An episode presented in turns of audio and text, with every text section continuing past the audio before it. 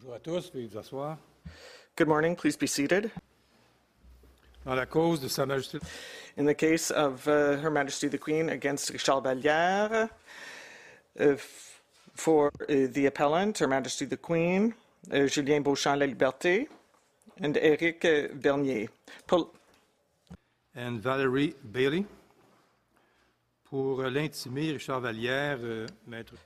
For the respondent, Julie Giroux, and for the intervener, the Association Québécoise des Avocats et des Avocates de la Défense, Jessie Ayroux. Maître Bernier or Beauchamp-Laliberté. Good morning, Honorable Justices. I will be speaking today for the appellant. And first of all, I would like to thank you for leave to address you today in the case at bar. And as I said, I'm going to address the court regarding the very first question at issue as to determining and applying the proper framework. And then my colleague will deal with the second question with regard to the rule.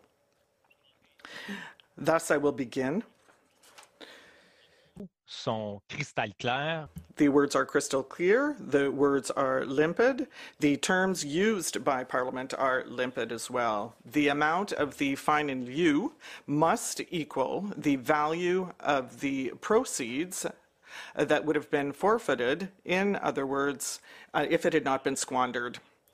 But so if we listen to the Court of Appeal, then it is conveying the message that crime does pay instead of that crime does not pay. And it is not just the profits derived from the crime that must be forfeited. It must be the total value of the proceeds of crime as stated in 462.37, clearly set out in Criminal Code, the proceeds of crime and property. This is set out in the Criminal Code, as I said, and worded. Mr. Beauchamp-Laliberté, about these definitions, I need some information from you, please. Obviously, at 436.37.3, as you said, it talks about the value of property, the equal to the value of the property. And when we look at the definition of proceeds of crime, we can see that we have benefit or advantage. And after that, there is the definition of property. So here, how should I consider the words benefit or advantage, which are in the very definition of proceeds of crime in addition to the word property? Yes, thank you, Justice Côté. I would refer you principally to paragraph 1 of 462.37 when we talk about something that is the object of forfeiture. For example, when we talk about a value that is equivalent to the property, then we're talking about property that can be confiscated, and therefore the proceeds of crime, in that the benefit or the advantage, it's an immaterial advantage, or an immaterial advantage could not be forfeited, and therefore the system of forfeiture, because that is the basic system, applies to tangible property, for example, money that can be forfeited. And therefore, the property contemplated here, as you said, refers to Section 2, which is the definition of property. So we're talking about property originally in the possession or under the control of any person. And therefore, the property,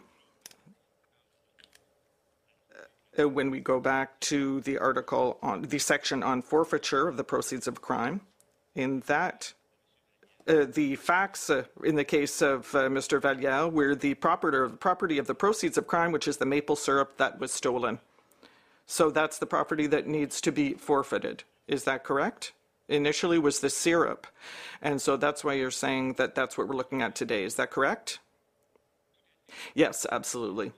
And in addition, without getting into a semantic argument, the term benefit, bénéfice in French, benefit in English does not have the same meaning either. So the intent of the legislator is clear. It is the forfeiture of the proceeds of crime, and in the case at bar, in the case of Mr. Valliere, the proceeds of crime, that is the property obtained in Canada or outside of Canada, directly or indirectly, has to do with the offense. So what is the property obtained from that? The tangible property is the material property is the maple syrup, which, because it was stolen from the Federation of Maple Syrup Producers.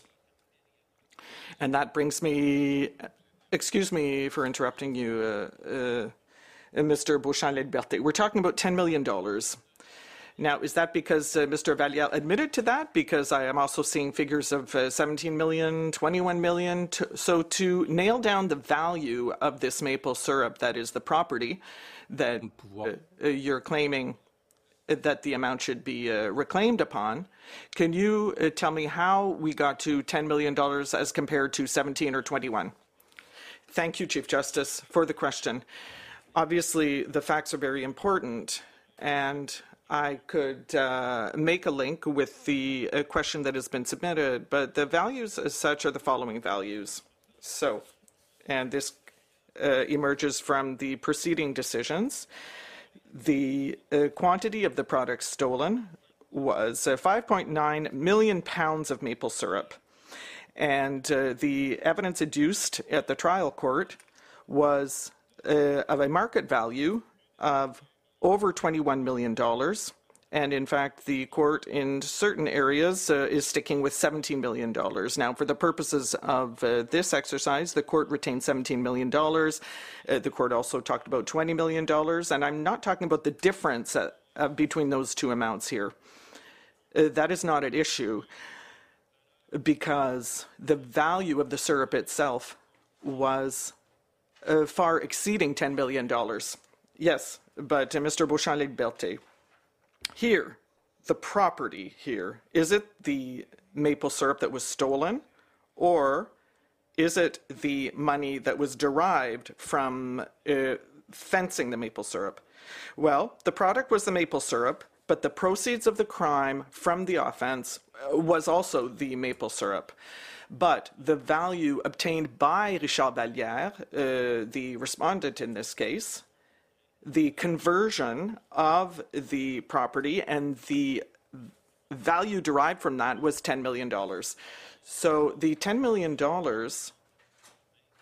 was admitted to by Richard Valliere himself when in cross-examination, when he was presented with banking evidence, whereas there was $8 million that were transacted through his accounts, he was asked, was there more than that? And he himself admitted, he said, yes, I received $10 million. And both the trial judge and the Court of Appeal retained that figure, and that is very important. And something that was submitted to the Court of Appeal in paragraph 223-24, and it says, and I quote, that all of these amounts are proceeds of crime, considering that Richard Valliere recognized that his sole proceeds, his sole revenue in 2011-2012 came from the purchase and resale of this syrup. And given that all of the syrup came, the proceeds from that syrup came from theft or fraud, the judge can conclude that those are proceeds of crime under 462.37. Yes, just a detail, Mr. Beauchamp-Laliberté, because I understand that Mr. Valliere, when he was questioned, he admitted to $10 million. The trial judge retained that figure. He talked about $10 million as a round figure, an approximate figure. And in the evidence, now that's a detail, but please explain to me, in the evidence in section 2 that is in your condensed book, but you didn't refer to all the figures, it says that proceeds of crime attributed to Richard Valliere is to $10 million, but you also quote the bank accounts. You refer to the bank accounts, and that is $8 million. And I was just wondering, is the $8 million, perhaps that's more accurate, because everyone seems to say that it was the money that transacted through the accounts, And Mr. Valliere gave a sort of an approximate figure. So perhaps it's $8 million, because I couldn't find your reference to 46, the evidence that you submitted to our court. I couldn't find that reference, but in Section 2, or rather in S2, he talks. It's referred to the CIBC accounts, among others, which come out to $8 million. So what about the $2 million of difference? Yes, Justice Kassir, just to say that Exhibit S2 that was in the file is the exhibit that was presented to the trial judge. And you can see in S2, which is in... on page 144, and it says that this is there was an aid for the ruling of the court with the different sources, the different references to exhibits and testimony to guide the trial judge in the different requests. And for example, I'm taking the second page out of 7, where the details of the values of the theft and the fraud are set out to the court. The losses to come to the presentation, and that includes the $8 million, which that represents the bank accounts. And you are right.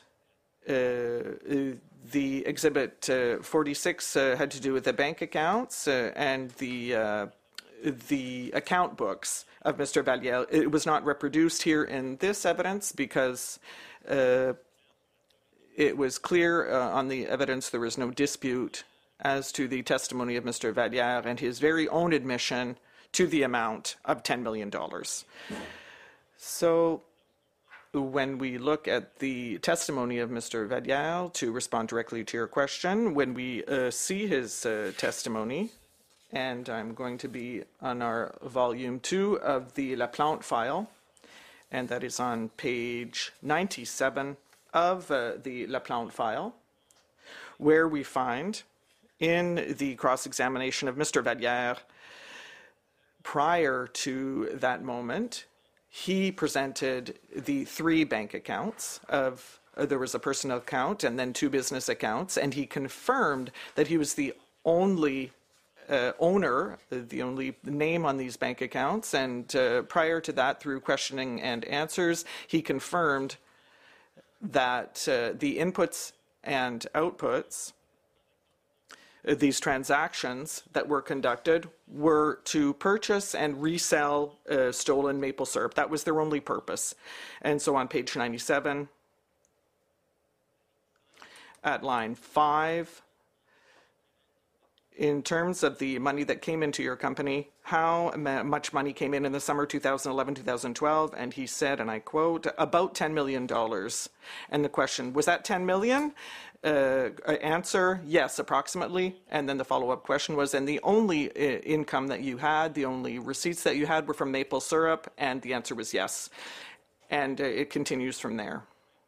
And even further at page 98, line 2, and I quote, these $10 million was that profit, and the question was not continued, but he said, that's gross, that's what the companies paid me to buy it, for them to buy it.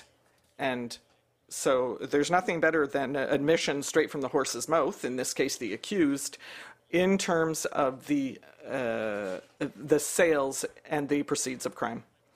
So, sir, I understood that both the trial judge and the Court of Appeal agree that the value of the property is $10 million. Yes. So the real question here, it seems to me, I would argue, in the case at bar, is to know why, and if the Court of Appeal was right in using the value of the proceeds of crime as a reference number to determine the sentence that was handed down here, rather than the value of the property, as, at least as I understand, like other courts across the country have done.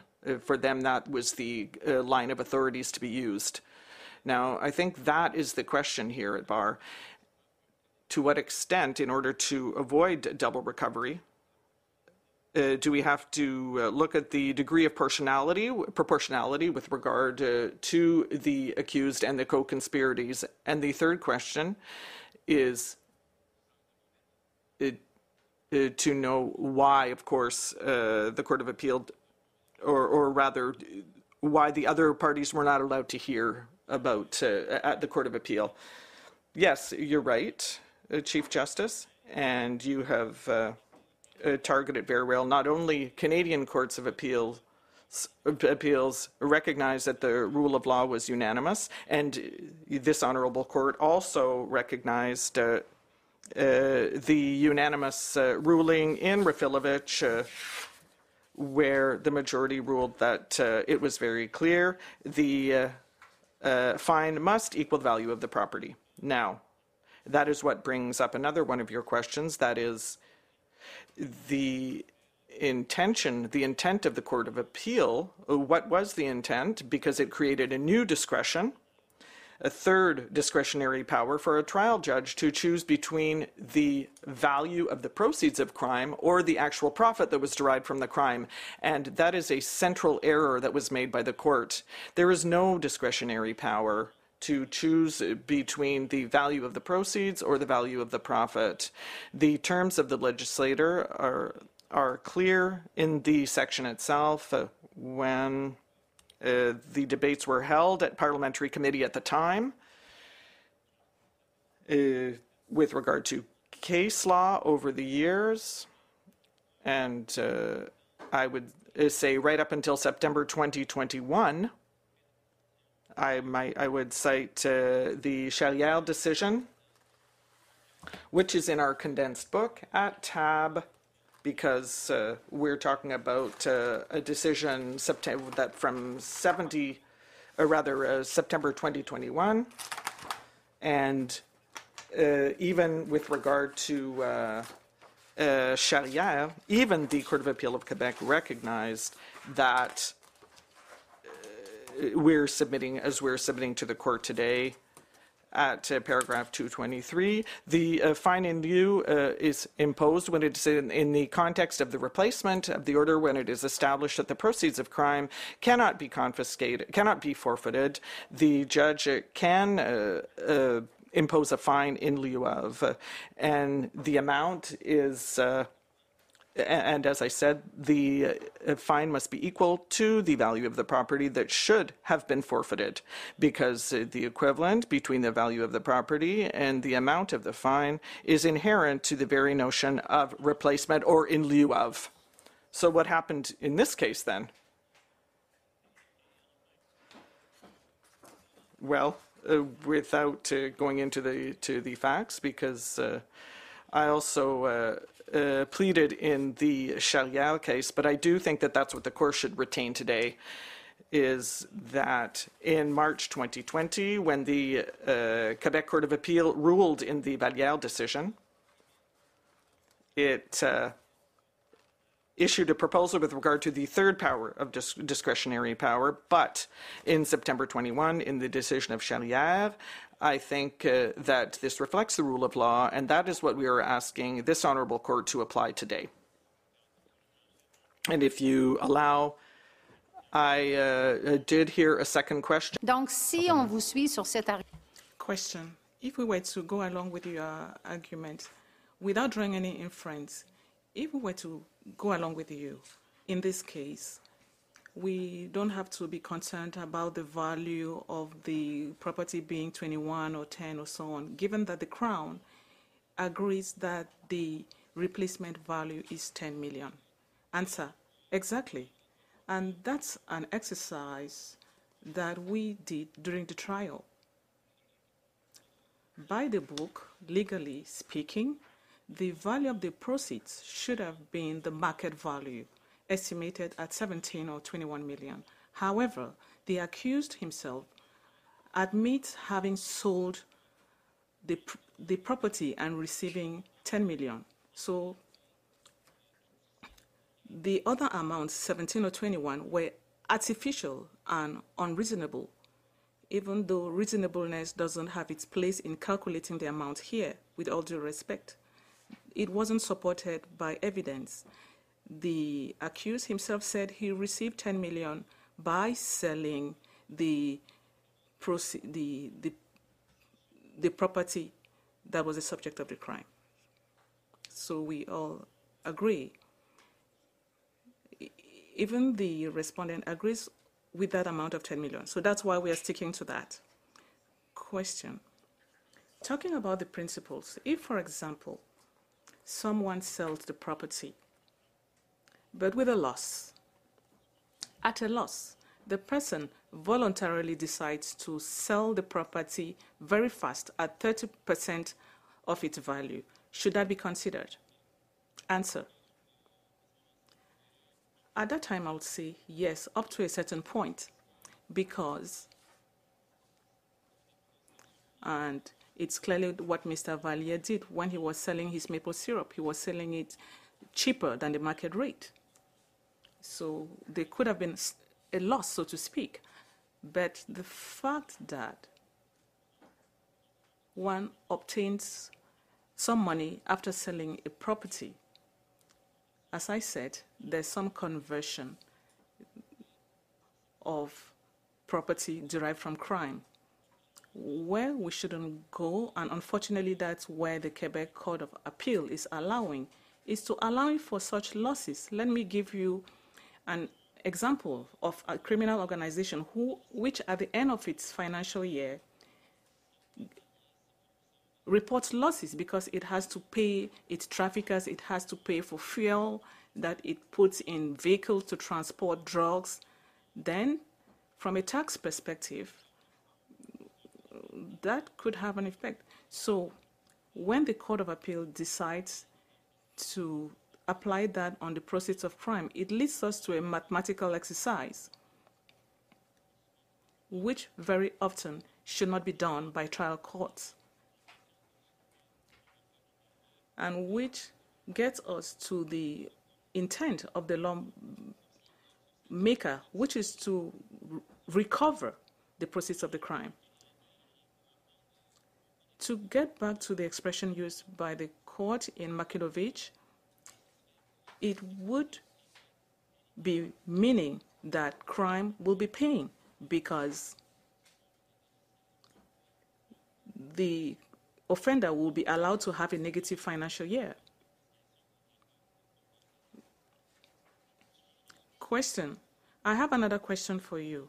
After that, I'll leave the amounts. Let's suppose that someone obtains $10 million, as is the case here, but is able to invest the money. Well, don't tell me how to invest money obtained illegally and reap some benefits from that money. The benefit obtained by investing that money or lending it, should that be included in the value of the property? Answer, yes, indeed. And let me come back to the definition, because these are very clear. It is important, however, to refer to that.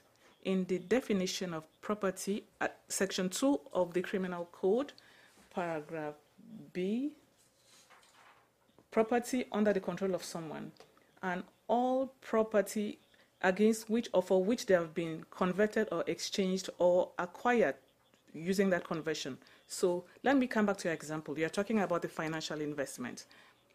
I would rather take the example of a building, a house. An offender with proceeds of crime, money, purchases a building, irrespective of the cost. That building appreciates over time, and that's what happens in the financial markets. At the time when the state forfeits that property, and I'm referring to your example of the investment, the property and the proceeds, it would be unreasonable to say that we are only forfeiting the proceeds of the initial crime, $10 million initially invested, or the value of the house at the time of purchase, and we leave you with your interest. We give it to you. The property, appreciated or not, should be was converted into monetary value, and that is what should be confiscated. It's not only the profits from the crime that should be forfeited. I hope I answered your question. Mr. Chief Justice, at some point, you talked about the possibility of double recovery. Of course, that's our opinion. That's another error made by the Court of Appeal when it says that, considering the methodology applied by the trial judge in Valliere, and if that same methodology were used, there could be double recovery or imposition of a fee, of a fine that is higher than the loss that the Federation incurred. That takes us to paragraph 231 or 32. Very respectfully, that is a factual misunderstanding of the reality of the facts of the different cases, and I would like to tie that with a second questioning issue, the importance that the court had in requesting the intervention of the parties. Let me call on the request the court to take volume 1 of our file, turn to page 99, a summary table of the fines in lieu. It is important for us to properly understand the facts and the different fines that could have been imposed in different cases. In our summary table,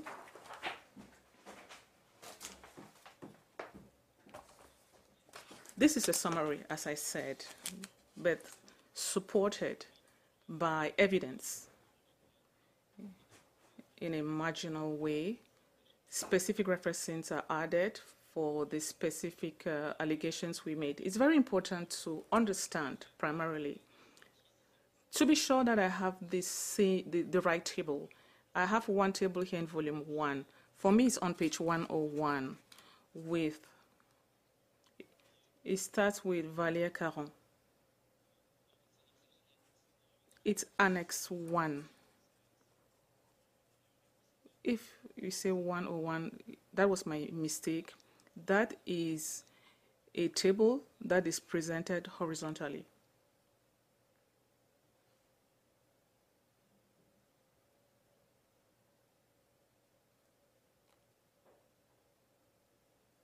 Summary table of fines in lieu imposed on all offenders. Is it the same that you have in your Connex book in tab 20? Yes, indeed, Mr. Justice. Let's look at my condensed book. Yes, Mr. Justice. Tab 20. It's the same table drawn from our documents.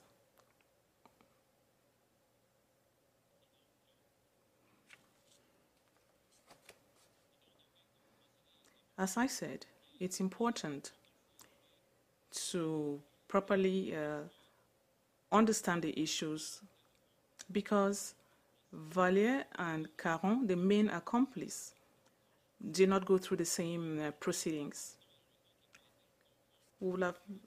Unfortunately, the Court of Appeal conflates some evidence that was adduced in the Valliere case and others that were adduced in Mr. Caron's case, and the main difference is as follows. In the Valliere case, Caron doesn't testify. In the Caron case, Valliere doesn't testify, but Caron testifies. The two legal proceedings are before different trial judges. In the Valliere case, as you said, the court rightfully says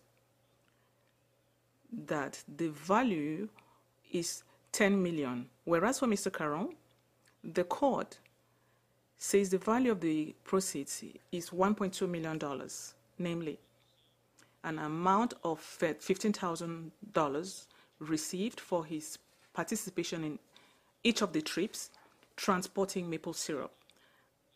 Even Mr. Caron says that of that $15 million received for the 80 trips, he gives 4,000 of the 15,000, he gives 4,000 to someone else, and what remains is 11,000 or so. So in assessing the evidence, given its discretionary power to assess the evidence, The court retains the following tangible evidence: $15,000 for transporting the property. So Mr. Caron says he's simply someone who executes the crime. He says he receives this money from two Italian brothers. And double recovery that the appeal court refers to, unfortunately, is not supported by evidence when we look at the facts, because the proceeds of the crime that Mr. Valliere received, $10 million, does not have the same source as the proceeds of crime that Mr. Avi Caron receives. Question. I have a question for you. You say it's not the same source, but we are still talking about the same maple syrup. Maple syrup stolen from different actors in the operation, but it's the same maple syrup. So if the value of the property stolen is $10 million, for example, the $1.2 million that goes to Mr. Caron, is it included in the value of $10 million? Or does it, you are saying it came from a different source, but at the very beginning, we said that the property was maple syrup. Yes, indeed. So the $1.2 million attributed to Mr. Caron, is that part of the $10 million or not? Answer. Looking at the evidence retained by the trial judge in Caron, no, that is not part of the $10 million because, and here again, this is what the trial judge says, the Court of Appeal doesn't refer to this factual finding by the trial judge. And according to Caron, he received the money from two Italian brothers. Question, but it's the same maple syrup. Answer. The evidence shows that Caron participates in the theft of the maple syrup, but there's no evidence adduced, or rather retained by the trial judge, referring to the fact that the two Italian brothers got their source from Richard Valliere. So since these were separate proceedings and the evidence was presented separately, the two trial judges arrived at different factual findings, and the Court of Appeal that had the privilege of re-examining the two trials and the entire evidence for Valliere, he said the methodology applied was inexact. The profit should have been retained. But when he looks at the methodology used in the Caron case, the finding is that the exercise was done correctly and that they don't have to intervene. Here again, there is some conflation with interpretation of these proceedings. Question. The basic problem here maybe is another way of asking the question that my colleague Justice Cote was asking. There are different rulings by different judges and different methods used in calculating the proceeds of crime depending on the role that the different accomplices could have played in the operation. Now, when we come to apportioning the different amounts, there will always be a problem of consistency when it comes to those rulings. Well, this is just a question and not an assertion. Is it not true that in any case, we can always say that it's not possible to arrive at an exact apportionment because we know about possession, control, and all that? But this leads to the problem of double recovery. So what can be done?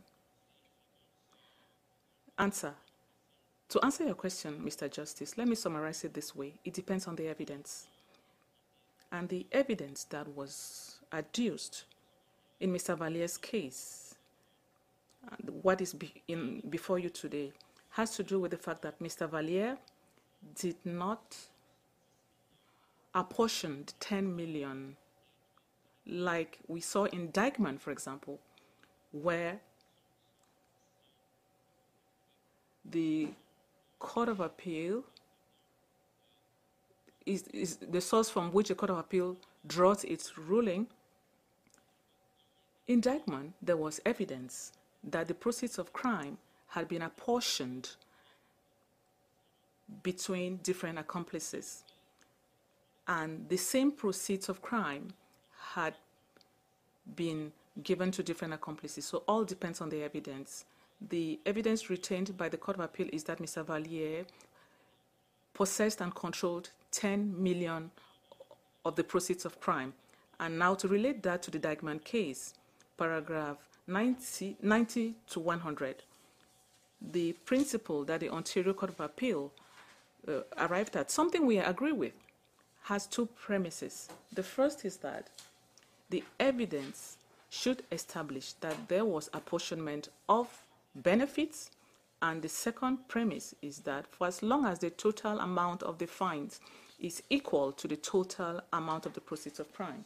So we respectfully submit that the Quebec Court of Appeal wrongfully interpreted Dyckman when it said that it had the power to reduce the amount and to only consider the profit from the proceeds of crime. That's not what Dyckman was all about. In Dyckman, we see the possibility of apportioning the fine and the total amount of the fine between different accomplices who had possession of the same proceeds of crime. Factually speaking, that is what was retained by the trial judge and the Court of Appeal in Quebec. It's not the case for Valliere and Caron because it's not the same proceeds of crime. Question, but it's the same maple syrup.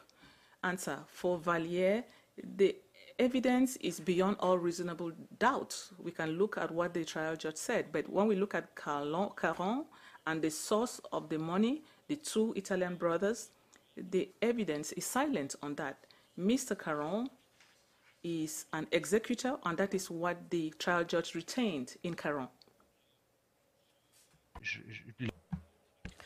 And so, respectfully, we're not talking about the Caron case here, but we should now come back to Mr. Valliere in his case. If we look at the Dyckman principles, there is no need for apportionment of the fine because there is no evidence that there should be that there was an apportionment, and in addition, the total amount of the fine is not equivalent to the total value of the proceeds of crime.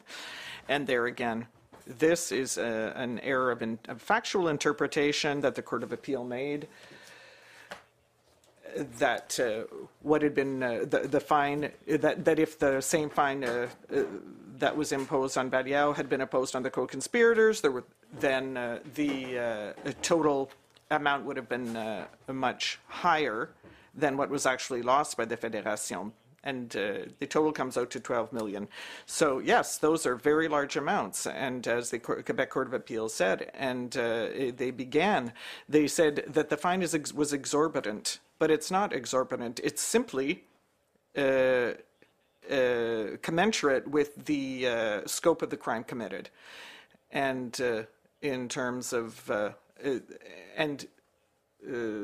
Sûreté du Québec investigated this operation, and it was agreed that the fine was simply commensurate with the scope of the crime committed. Richard Valliere determined the amount of his fine. Maître Beauchamp-Laliberté, the first judge, drew factual conclusions. For example, when he says at paragraph 42, when we look at the flow chart, avec Caron and Richard Valliere were the ringleaders. So could we infer then from that that they jointly controlled the proceeds of crime in that case? Answer. The two ringleaders does not mean, just because there were two ringleaders, it doesn't mean that they controlled and possessed that amount and the stolen goods to the same extent.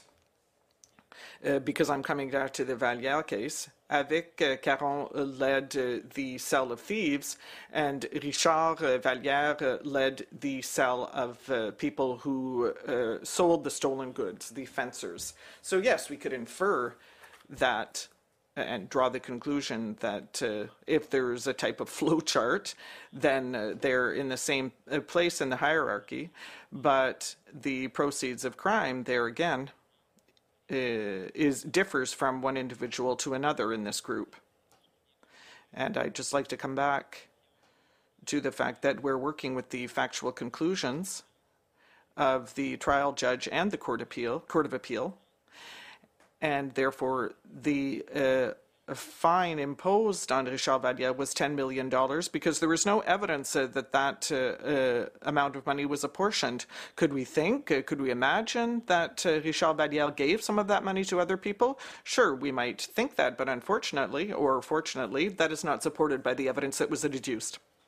Yes, but the point I'm making, because in the same paragraph 42, the judge said that it was Mr. Valliere who sold the syrup, but at one point, Mr. Caron did control the syrup, and at another point in time, Mr. Valliere controlled the syrup. That's why I said, can we really talk about joint or shared control? That's what I was wondering, because that comes out of the conclusions. Well, I would say it's consecutive or successive and not joint.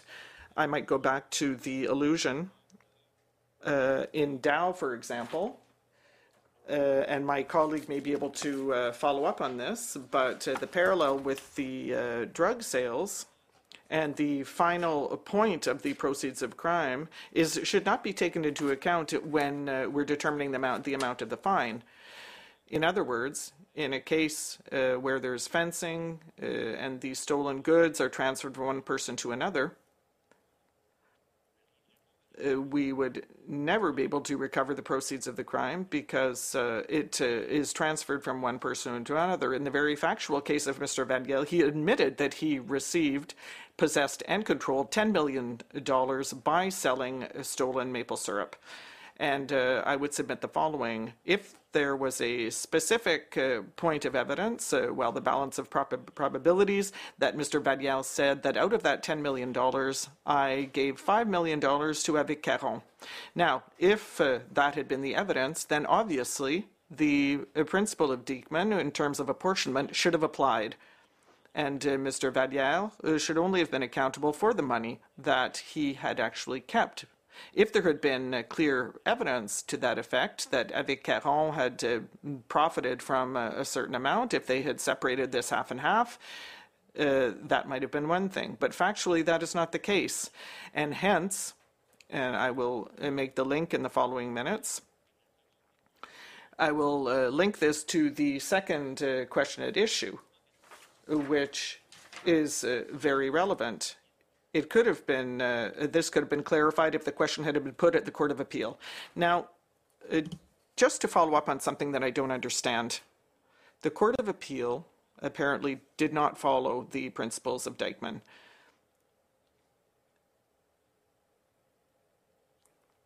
And the Attorney General of Ontario focuses on this, but in Dyckman, I noted that the apportionment of benefits is certainly not an exact science, the apportionment of these profits from the crime. If we look at an exact calculation from these different trials and different judges, then obviously we could fall into the trap of double recovery and the inaccuracies that ensue from trying to be as accurate as possible. Isn't it better, and what would you suggest for this apportionment then?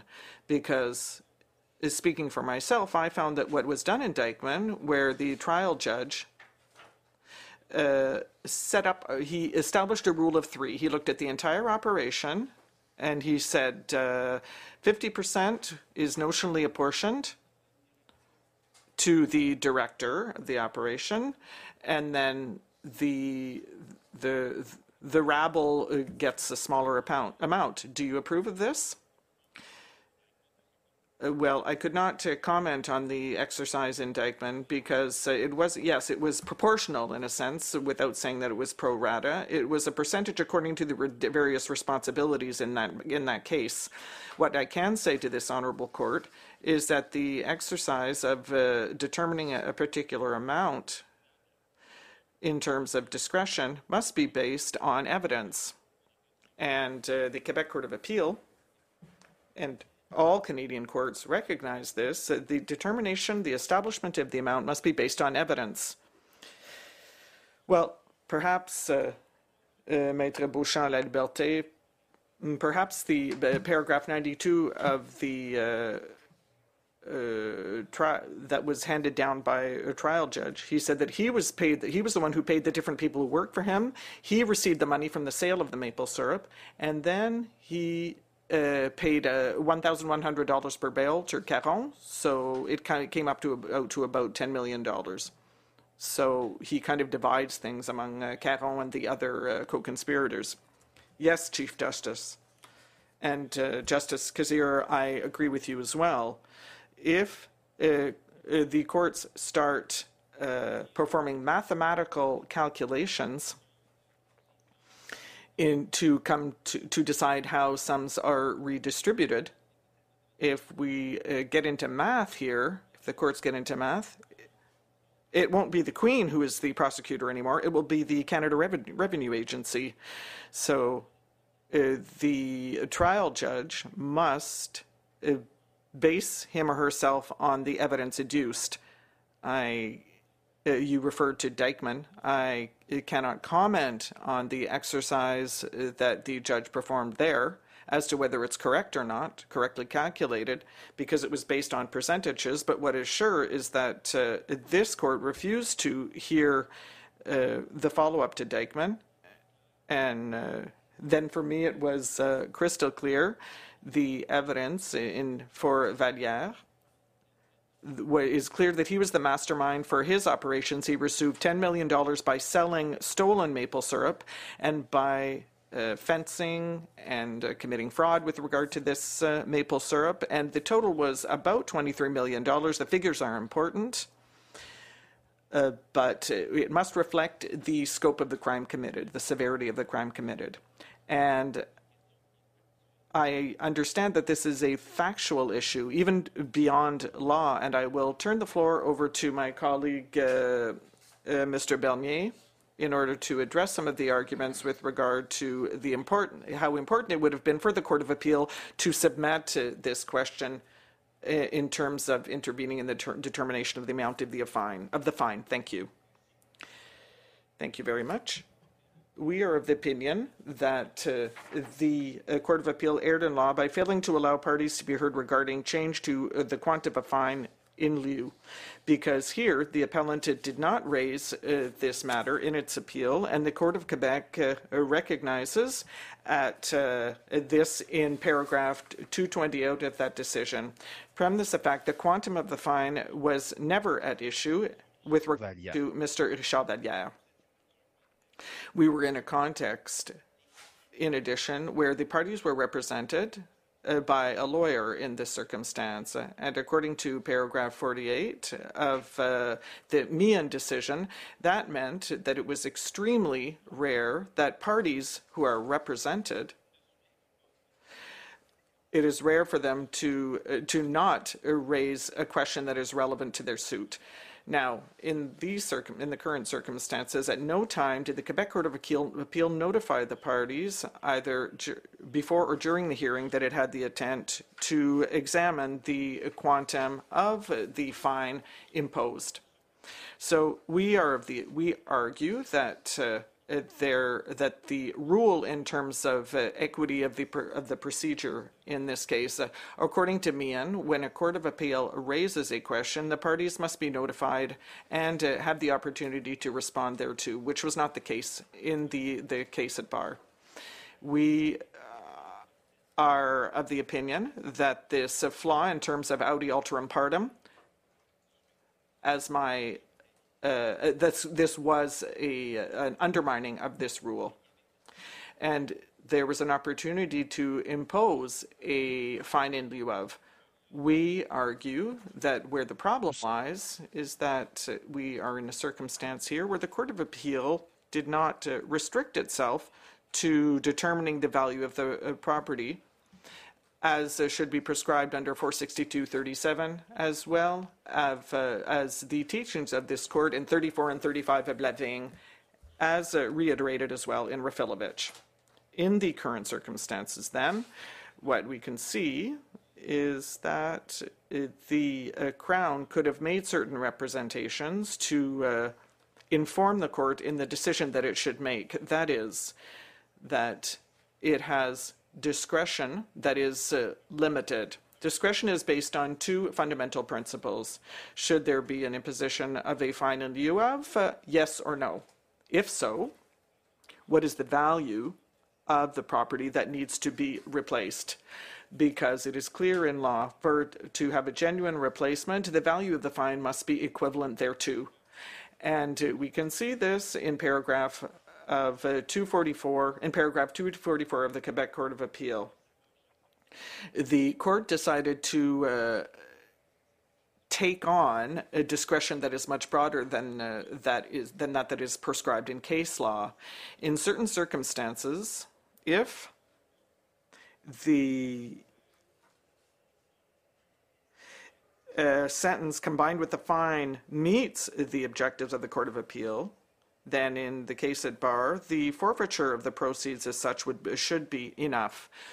We believe that the Court of Appeal erred in this regard. In addition, from our humble point of view, the Court of Appeal also erroneously decided that the fine in lieu of should constitute a sentence that should be taken into account in its determination and its in its final decision. And in our opinion, that is wrong. A fine in lieu of, according to the criminal code, and we believe that there are features in this case which mean that the amount of the fine should not be subordinated to the degree of proportionality. Therefore, in the case at bar, we are confronted with a factual incomprehension, misunderstanding on the part of the Court of Appeal, considering all of the factual circumstances that were adduced. We are of the opinion that throughout the process, throughout the trial judges based themselves on the evidence adduced. They made no error in law, in factual or legal determination, whereas the Court of Appeal partially supported that. However, Mr. Bernier, I'm sorry to interrupt you, but I'm trying to understand the importance of this argument. The respondent thinks that you are exaggerating. Now, hypothetically, I'm asking you, if we ruled against you on the first question but found for you on the second question, what would be the remedy? What would the remedy be? What we are seeking here as remedy from the Supreme Court is to obtain a peremptory solution to this problem, and we would like there to be a uniform application of rules across the country, because the position of the Court of Appeal is at odds with that of the Ontario Court of Appeal, as well as that of the Manitoba Court of Appeal. Well, it's at odds with one of its own rulings, in fact. It's a very recent decision. Yes, indeed, that's correct. And we argue that this court needs to intervene to remedy that situation, because that is at odds with the case law that has been adduced. We argue that audi alteram parte, and we could not presume in these circumstances that the quantum was inherent, because the teachings from Levine are very clear. At paragraphs 34 and 35, it is the Parliament itself, through the Criminal Code, which must establish the amount of the fine. Nothing allowed the appellant to presume that the quantum was going to be addressed through these discretionary powers. Now, when we look at the means of appeal invoked by Mr. Caron, he was asking that his fine be reduced, given to the evidence that was submitted. And therefore, there was a lawyer who drew the court's attention to a particular issue based on the assessment of the evidence adduced. and this argument was not made for Mr. Valliere. In addition, the only argument that was advanced was that whether there should be an imposition of a fine in lieu of in this matter. Now, both the Court of Appeal and the trial judges recognized that it was suitable or appropriate to impose a fine in lieu of forfeiture here. And this was unclear. Mr. Bernier, now, at the trial level, was there a possibility of apportionment at that level? From what I understand, no. However, evidence was submitted to different courts, and the minimum value of the proceeds of crime was $17.8 million. And the judges were well aware of this situation, and when they tried to assess the proof that was put before them, what was retained by the judge in Quebec is that Valérie Caron had received $15 million for 80 shipments. And as for Richard Valliere, the evidence that was rightfully retained by the trial judge is that he had $10 million. And I'm saying that in the current circumstances, the value of that property was both the maple syrup and the conversion of its proceeds. And that should be applied to the different fines that were imposed. We would argue that in the case at bar, the Court of Appeal erred in assessing the evidence adduced. That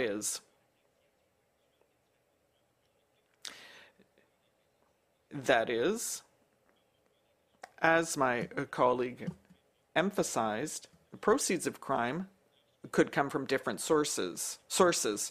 When we look at the conversion of these proceeds, at no time did the fines in lieu of that were imposed, at no time was it understood that there could be, that these could lead to double recovery in this case.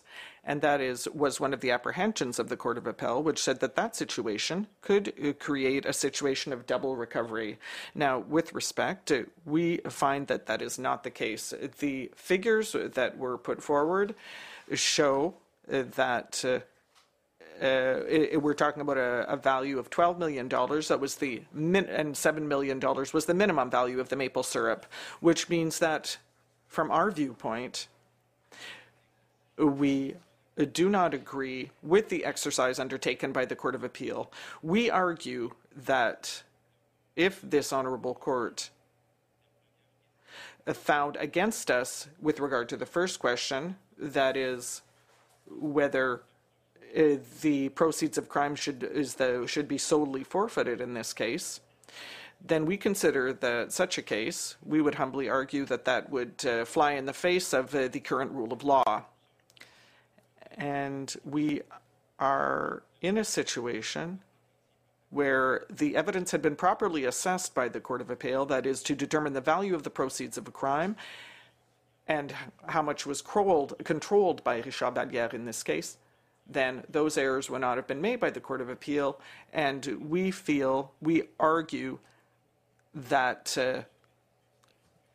and also we consider that the Court of Appeal had no power of intervention in the current circumstances, considered that the trial judges committed no factual errors in assessing the evidence, and therefore we argue that the fine in lieu of, which was imposed on Richard Valliere, was not demonstrably unfit. Therefore, all these reasons, we are calling on the intervention of this honorable court to impose the conclusions that we set out in our factum, which is to reinstate the decision by the trial judge in the case of Mr. Richard Valliere. Thank you.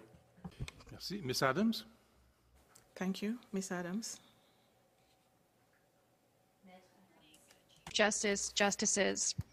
As you know, Ontario intervenes on the first question only, and I intend to make 3 points on this issue. So the first point that I'd like to make is that the approach of the Quebec Court of Appeal threatens the existing and workable framework, which begins with the very clear intent of Part 12.2 of the Criminal Code, the wording of the forfeiture and fine in lieu provisions, the interpretation this court has granted in Levine, and that also includes a substantial line of appellate decisions in Ontario. Ontario's approach, while remaining flexible to answer for varying factual circumstances, includes cases involving multiple offenders who play differing roles in an offense or in relation to the proceeds of crime. And that approach is consistent with the wording of the forfeiture provisions, the objectives of the provisions, and this court's decision in Levine, excuse me. The Ontario jurisprudence, both before and after the Dyckman decision, as detailed in our factum, has consistently respected that the amount of the fine in lieu must be equal to the value of the property it is replacing, and not the personal net. But I want to pose a question here, because there's something which seems so disproportionate in this. And I'm not asking you to comment on the facts of this particular case. You're an intervener, but I give you an example. Yves Lapierre, $17,000. I don't know, maybe he drove a truck. Pretty good pay for driving a truck.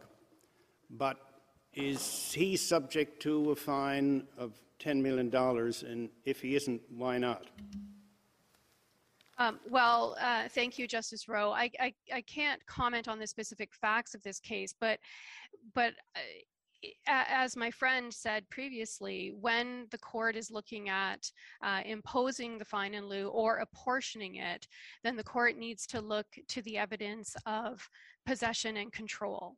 And so that evidence should determine how the court will apportion the fine in lieu. And how does that fit with the scheme? Because what's been put to us is there's almost an automaticity with the scheme, that there's very little discretion. And now you're saying there's a great deal of discretion, but the discretion seems to be free-floating. One has no idea how it's guided. It's an unprincipled exercise of discretion, which is an extraordinary thing to contemplate. Well, I think my best answer to that, Justice Rowe, is that the discretion obviously is limited by the purposes of the provision, the nature of the order, et cetera, and the goal of replacing the proceeds of crime. And there is no specific formula for apportioning the fine amongst multiple offenders or notional co-conspirators. But if you look at some of the cases from Ontario, you will see how it has been done. And yes, it's not perfect, but what's always kept in mind is the objective, the purposes, and to ensure that double recovery doesn't happen. Some cases are going to be more clear-cut than others. So, for example, in the Kachaturoff decision, you'll see that there were checks issued to each of the co-accused, and so it was easily on a mathematical basis to apportion that fine. In other cases, it's going to be less clear, but as long as the court is working within the framework of the provisions and ensuring that they are staying within the confines of the total value of the property and not making orders that would violate the double recovery rule, if you will, then that position should be afforded deference on appeal. Right, so the guy who drove the truck in a heist similar to this could be on the hook for $10 million, conceivably, which he can't pay, and therefore he's subject to imprisonment for a period of 5 to 10 years. Pretty heavy duty. Yes, agreed. And I would say that the court would have to look at what exactly is the evidence establishing possession and control with respect to that offender. Don't you look at the role too? Don't you have to look at the role? Isn't that what they did in Dyckman? I mean, well, you can't. Of course, the trucker, on my colleague's theory, of course, has possession at least of everything. But that can't be the complete, you can't begin and end with that question, it seems to me, once you say we can look at the degree of participation of a particular person. Well, that's correct, if Justice Moldaver, that the relevant factors that the court is going to consider is going to include the role of respective offenders in the offense itself and how and in relation to the proceeds of crime. That has to be the case, and the court may go so far as to, when there are multiple offenders, to also consider how much each offender benefited financially from the proceeds of crime. And I know I'm running out of time, or I have run out of time, but I would commend you to also look at, the Piccinini decision where the court looked at the ringleader, apportioned most of the fine to the ringleader, but also looked at the underlings in the operation, and there were clear records of how much those people were paid for their services under the ringleader, and the fine was apportioned in those amounts. Thank you. So Justice Brown has a question for you, and I'll give you 2 more minutes, given the nature of the questions put to you. So I'll be really quick. It's easy to avoid double recovery if it's the same judge deciding in respect of all the offenders. But what do we do where that's not the case? Yeah, thank you, Justice Brown. That is a difficult question, and I don't have a clear answer for you. What I can tell you, and I don't know that it's perfect, because you never know the outcome of the parallel cases, but in the Piccinini trial decision, what happened there was the judge, the two sort of main players were being tried separately, the first one being Piccinini, and Justice Durno, the trial judge in that case, apportioned, $500,000 of the $900,000, which was the total value of the property, to Piccinini, on the understanding and hope that the judge in the co-conspirators case would impose the balance. It's a difficult question. Of course, that's the only time where I've seen that happen. And I don't know if it's a perfect answer, but that's how it was dealt with in Piccinini. So you can conclude. Okay, thank you. So I just, in terms of Ontario's approach, I have outlined it in our factum for you, and I just want to reiterate that approach does give discretion to deal with this issue of multiple offenders and apportioning the fine, but it is always within the confines of the purposes of the provision, the total value of the property, etc. The Ontario Court of Appeal has been consistent in its approach of never calculating the fine based on actual personal benefit of the offender. That has been consistently rejected when brought before the Ontario Court of Appeal. So I commend you to review our factum on this issue and respectfully urge this court to adopt Ontario's approach to quantifying the fines in lieu of forfeiture, so that the Quebec Court of Appeal decision doesn't become a precedent that will allow courts to run afoul of those principles. Thank you very much. Thank you very much. Thank you. The court will take its morning break, 15 minutes. Merci. Veuillez vous asseoir. Please be seated. Maître Giroux.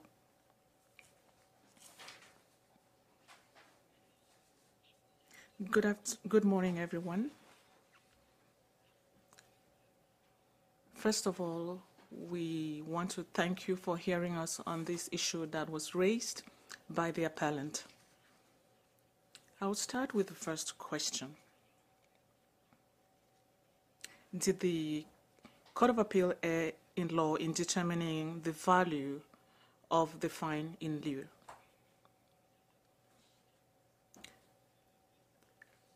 Our position is similar to that of the appeal court, that there was no error in this case. The legislative framework for imposing fines was correctly applied. Question: you agree with the position of the Quebec Appeal. Did you plead in that case? Answer: I was not before the Court of Appeal. I was not the one who argued the case. Well, I did not answer your question. My question is, Well, I understand that you you were not there, but did your client argue that point? Answer, from our understanding, the ground of appeal that was used was determining whether or not there should be a fine in lieu imposed. And clearly, our position we adopted following the second question presented by the appellant in this case was that demonstrably, the Court of Appeal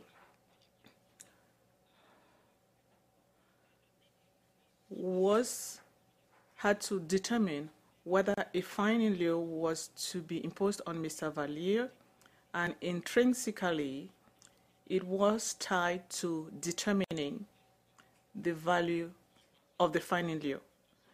Question. The question of determining whether a fine in lieu is appropriate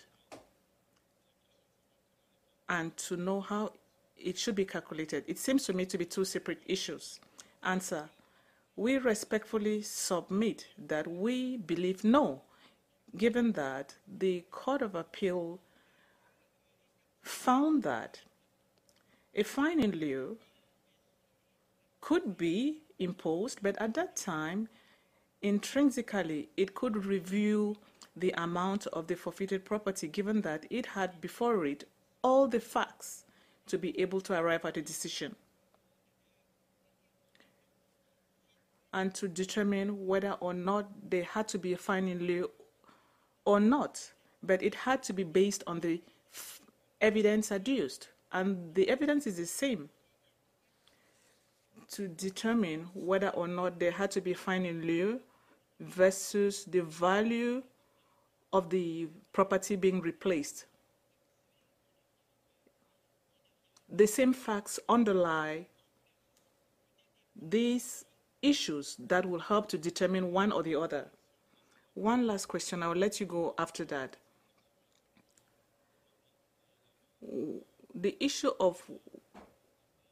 I would like to know how the issue of whether or not, how the calculation had to be done, was that raised? Answer, as far as I know, and I'm treading carefully here, from what I understand, in the trial court, during determination of the appeal, the Crown had announced the different issues, restitution, no contact with others, and so on and so forth. So the judge in the trial court, in determining the fines, listed the positions of the different parties, and when the position of the defense was cited, there was a paragraph saying that the defense felt that, and I'm relying on my memory here, I don't want to say things that the court did not say, the defense had thought that a 3 to 5 year prison sentence was more than sufficient. As I am saying, I don't believe that there was any detail whether or not it was disputed in trial, it was raised in the trial court. It was one of the requests of the Crown.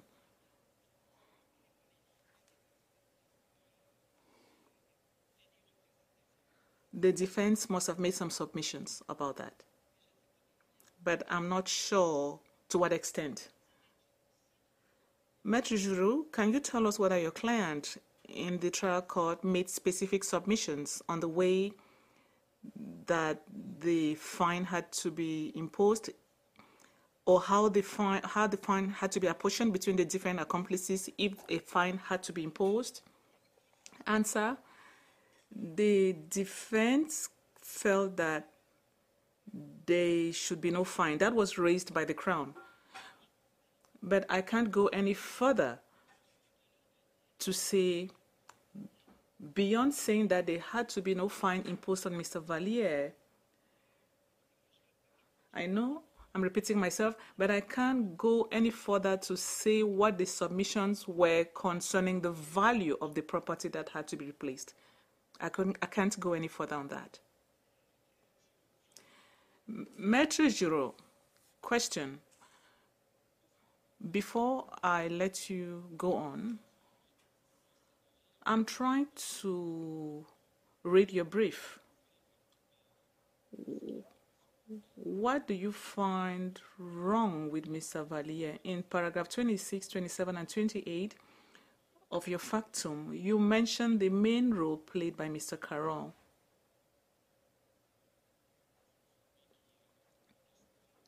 You consider him as the person who was the mastermind of the theft, for whom the value of the proceeds of the crime based on the fine he received is 1.2 million, and you feel there's injustice when it comes to the 10 million for the respondent because his role was resale of stolen goods. So his role was smaller when we were to consider the apportionment, if I understand you well. In what case was Mr. Caron's fine, who is not before us here, in what case would it be disproportionate? Answer. To answer your question, concerning Mr. Valliere, we feel that the fine imposed on him is clearly unreasonable, and as the Court of Appeal said, it's even exorbitant. When we look at the way that the different fines were imposed or apportioned, if we look at Mr. Valliere's situation compared to that of Mr. Caron, yes, indeed, we feel that this is totally unfair for Mr. Valliere.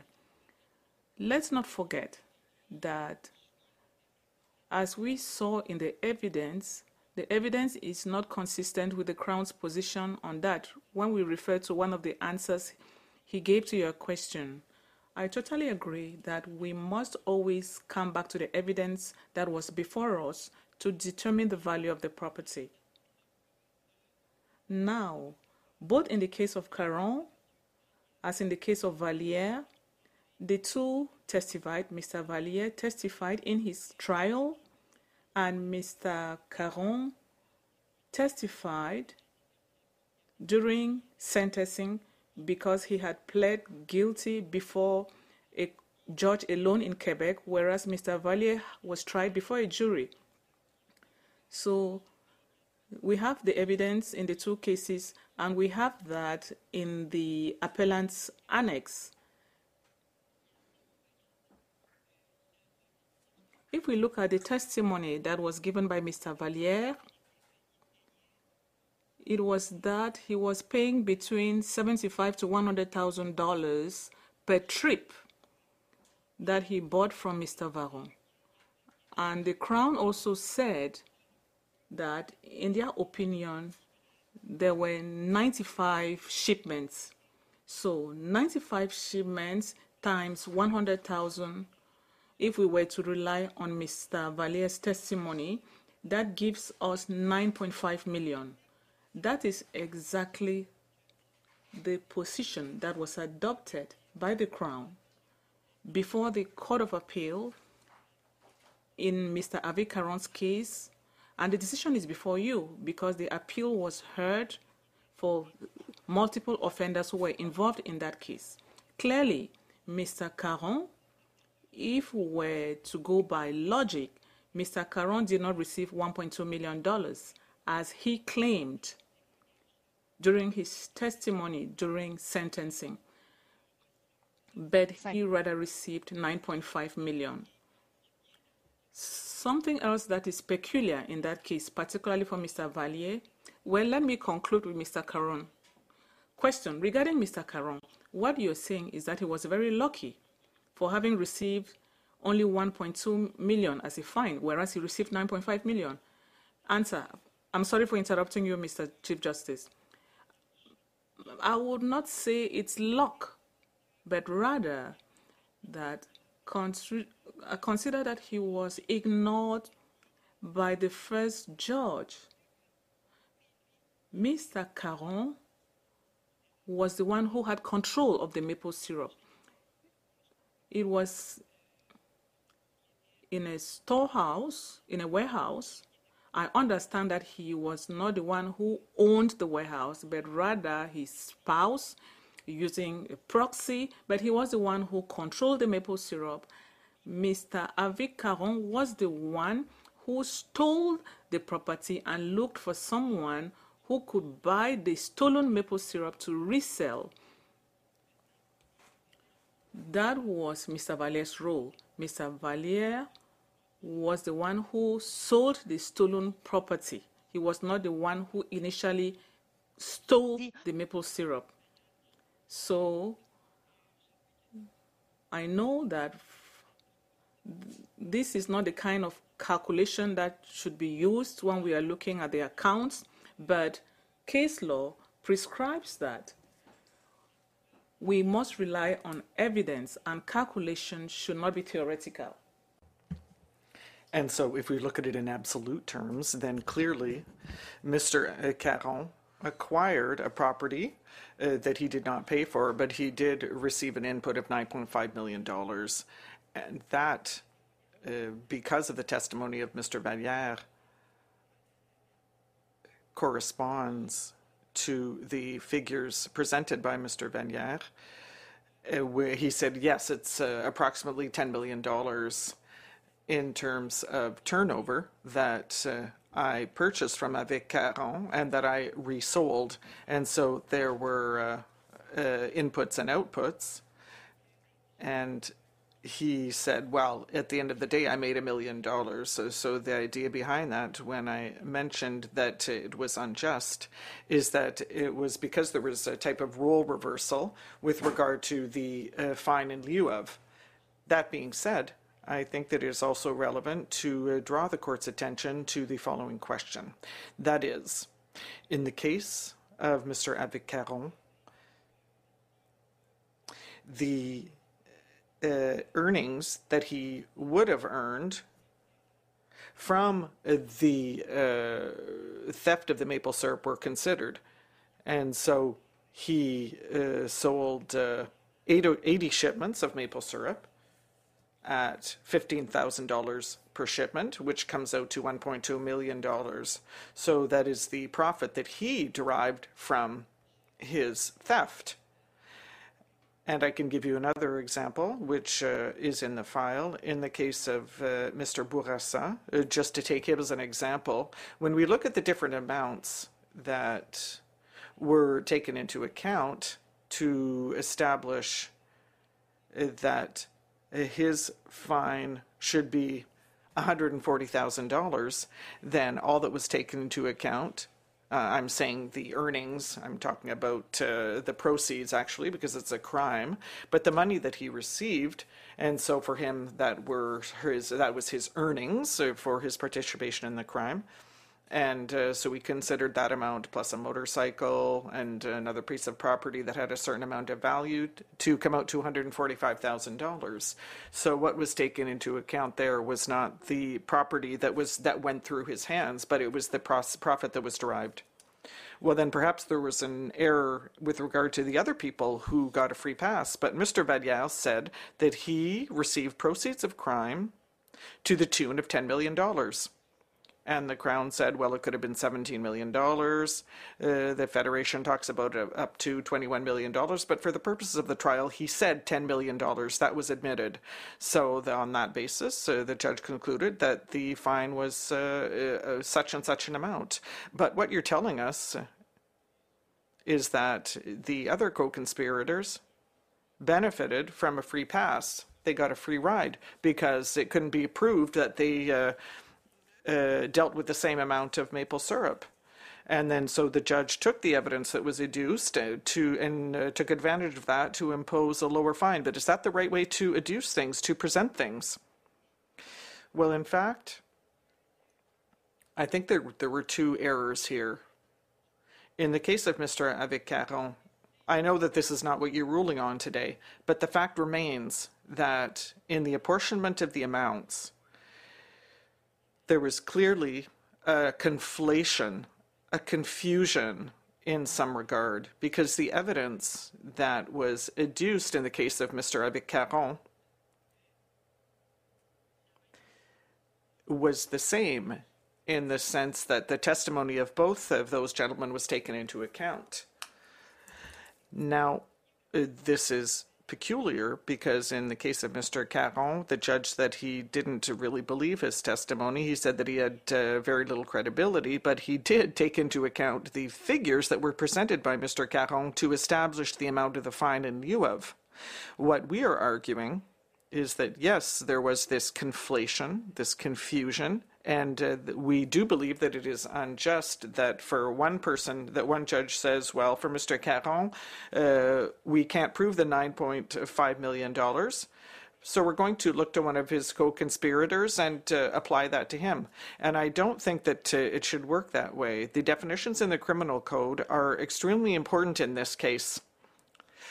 Ms. Giroux, I have a question for you. Are the arguments that you're making and the evidence that you're describing of Mr. Caron, Mr. Bourassa, Mr. Valliere, aren't those arguments that come into the assessment of how these people controlled their proceeds?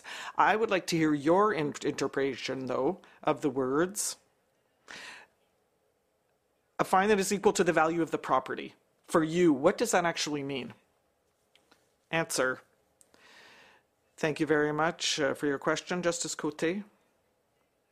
I'm going to use the provision itself. So 462-37-3, where it is said, and I think that this is very useful, and that's to say that the order of forfeiture should be handed down in terms of a property, a portion of a property, or the property of an offender, but that the property and the offender should be ordered to pay a fine in an amount equal to the value of the property. So we're saying that that could be a value that is a portion, a part of the property. That is what I wanted to tell you with regard to that aspect, that the value of the property could be a part of the property, and there could be an apportionment, in our humble opinion, when there are a number of individuals who are involved in a criminal undertaking. And then paragraph 3 says, refers back to, excuse me, I'm sorry, we need to refer back to paragraph 1 of the same provision, where it indicates that the judge must order the forfeiture of the property or part of the property, and therefore if the judge is satisfied that an order of forfeiture under subsection 1. So that is attached to the proceeds of crime. And as you said correctly earlier, the definition of the proceeds of crime is a property, benefit, or advantage obtained or derived as a result of a designated offense. And therefore, that being said, we believe that we should not confine ourselves to the definition of property under Section 2. We shouldn't ignore it, but the fact remains that we're talking about the definition of the proceeds of crime, because that is what is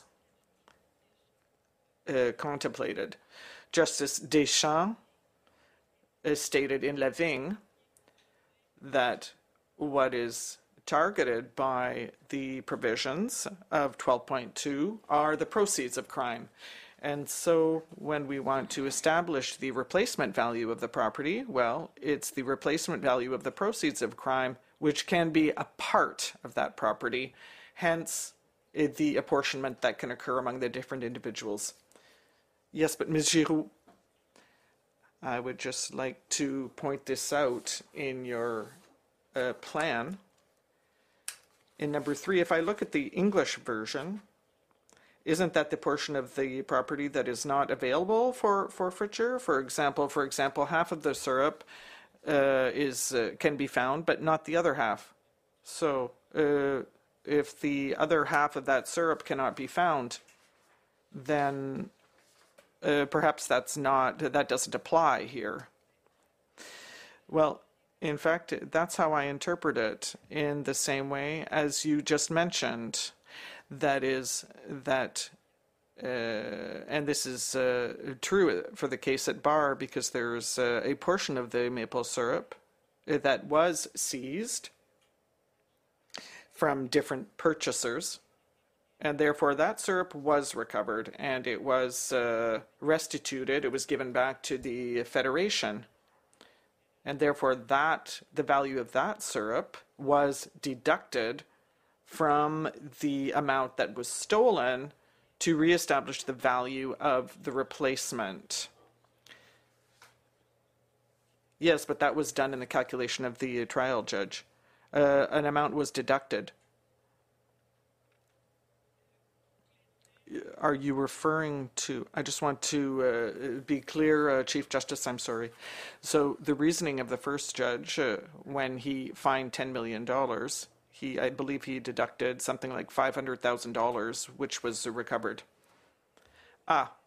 That was the restitution order, and that was not part of the property.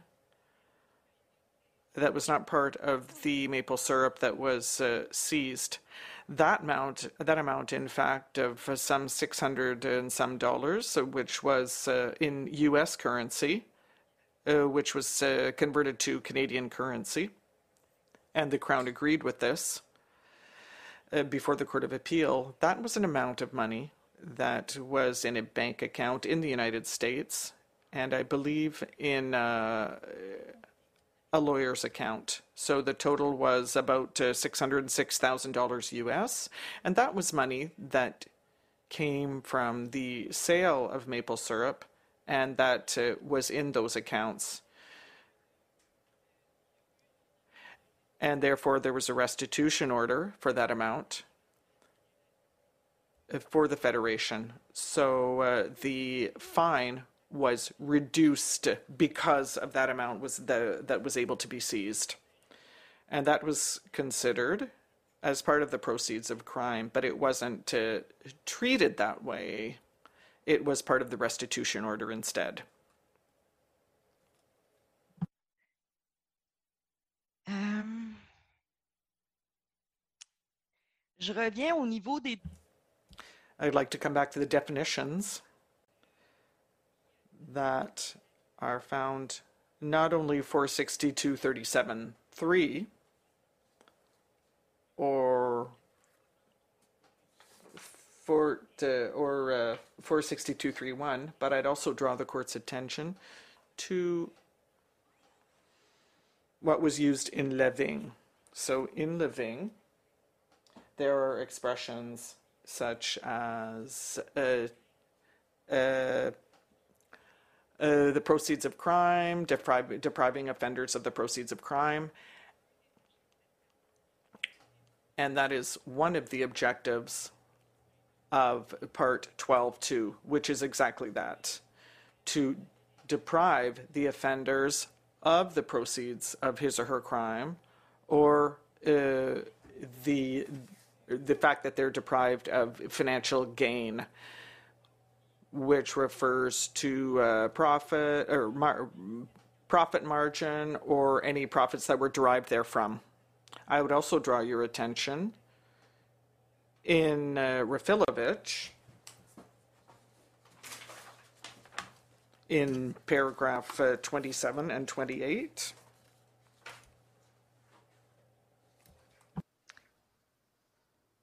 Donc, je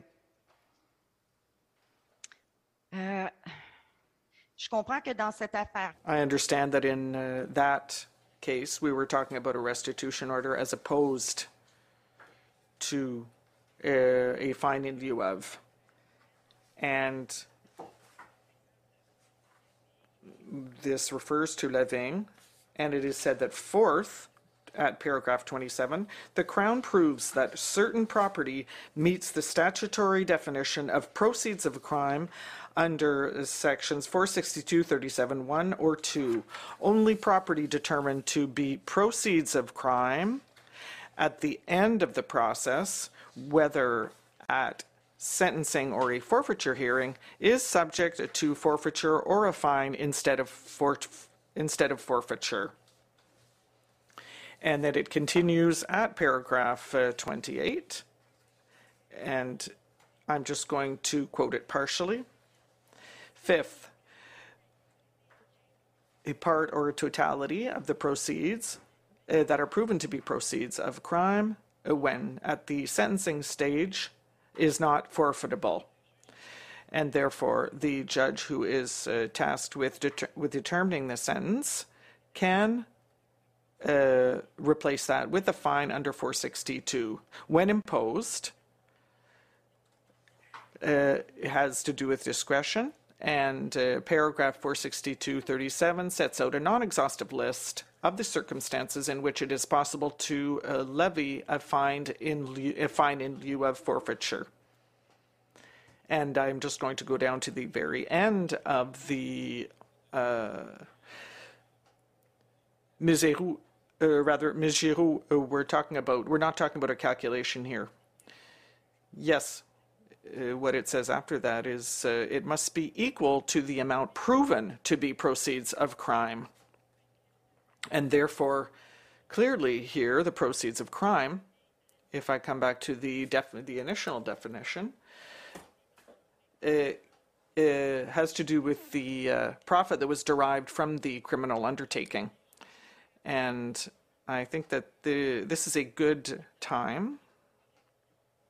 I'm not talking about a correction of what my colleague said before, but I would like to just nuance it. There was a question put, and if I'm not mistaken, it was Justice Côté who put the question to him. That is, whether the maple syrup, whether that was considered to be the proceeds of crime. I'm sorry, I just don't want to make a mistake here. Ah oui, c'est ça ici. Je m'excuse, I apologize. I can't remember whether it was you, Justice Côté. I unfortunately did not note down which judge asked the question. But the question was whether the $10 million had been, for example, oh yes, it was you, Justice Côté, the $10 million, whether it had been invested so that the profits that were derived from that account, could they be forfeited as well? And the response was yes, and the example of a building was given. And I think that it is important to distinguish a few things here. Yes, a building can be forfeited totally, but it can also be partially forfeited. And whether forfeiture is complete or partial, and the building, there could also be a refusal of forfeiture, but when a building is forfeited, the evidence has to show what proportion of the proceeds of crime is linked to that building. And that is why it may be confiscated partly or totally. I'm going to come back to the definition, Ms. Giroux. You talked about the definition of proceeds of crime. And you're right, it says a property, benefit, or advantage. So that is not at issue here. But when you come back to 462.37.3, and you're arguing that we're talking about a benefit or a property or part of a property, but look at to what the amount of what the fine, what should it be equal to? It must be equal to the value of the property. It doesn't talk about an amount. It doesn't say that the amount must be equal to the profits, and it doesn't say an amount that is equal to the advantage. It says the amount is equal to the value of the property. So how can I reconcile that with what you are arguing? Because I understand that the definition refers to property benefit or advantage. I understand that. But at 462.37.3, it says here is what the fine must be equal to, and all that is mentioned is the property. So how can I reconcile those two things? First of all, we argue very respectfully that in the definition of the value of the property that includes a property or a right, we believe that those terms were not repeated because they were included. So Parliament, the legislator, did not deem it necessary to repeat all of these terms, because if we look back a few lines, if that we were talking about a property benefit or advantage or the rights of an offender, then clearly we're talking about the value of the property. And according to us, in our opinion, they're talking either about a part of the property or a right. And if I can say so with regard to the second question, how can we reconcile the value of the property with the proceeds of crime? It is always from the perspective, and here I'm talking about Levine, in which it is clearly stated that paragraph 3 must be interpreted in light of paragraph 1. And obviously, part 12.2, in which that paragraph is found, well then clearly it is part of the proceeds of crime. So the value of the property, I understand that Parliament could have chosen to use the expression the value of the proceeds of crime, but Maître Giroux, when we look at the objective of the legislation, correct me if I'm wrong, but to cover the case where the product of the crime, the proceeds of crime, would have been stolen, when it can no longer be forfeited. Now, when it's forfeitable, then it will be forfeited. But the fine is in lieu of forfeitures used where the property cannot be forfeited. Therefore, it is related to the value of the property. There's no more syrup. So what is the value of the syrup? Isn't it as simple as that, where the syrup is can no longer be found? Answer. I'm going to give you the following example, and I'm going to refer to Charrière, for which there is an interpretation that is not the same as that given by my colleague. That is where the judges at the Court of Appeal are at odds with the decision in the case of Mr. Valliere. In the case of Mr. Charrière, I just want to look at my summary here. So in the case of the Charrière case, this is a grain negotiator, and he was accused of theft with regard to the grain. And in his business, he had two activities. One is that he was a grain retailer, so he bought grain from producers, from farmers, to resell it to other producers. The other activity, as part of his business, is that he offered a service to grain producers. For example, he could dry and store their grain in the grain silos. Therefore, in this case, what happened is that Mr. Charrière had financial difficulties, and I'm really summing things up here, is that what happened is that there were a number of explanations that were given to the grain producers from whom he bought his grain. He made out checks to them, but these were checks they were NSF. They could not be cashed because there were insufficient funds. So he gave them a lot of different explanations to try to reassure them and to make them wait, although he had no intention of paying them. And in the second case, he was accused of theft, and that is because his clients who stored the grain in his silos, what happened is that Mr. Charrière sold that grain, and therefore the silos were actually empty, and their producers had been duped because they no longer had their grain. And I think that there is a very clear distinction to be made here. And that is why we find that the Court of Appeal is not at odds with the Valliere decision at the trial.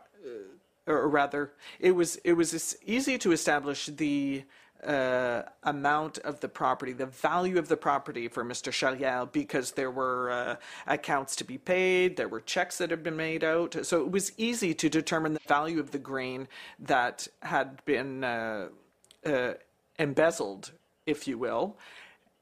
And because there was the value of the grain that was in the silos that was sold. So it was quite easy. It was relatively easy to establish the value of the grain.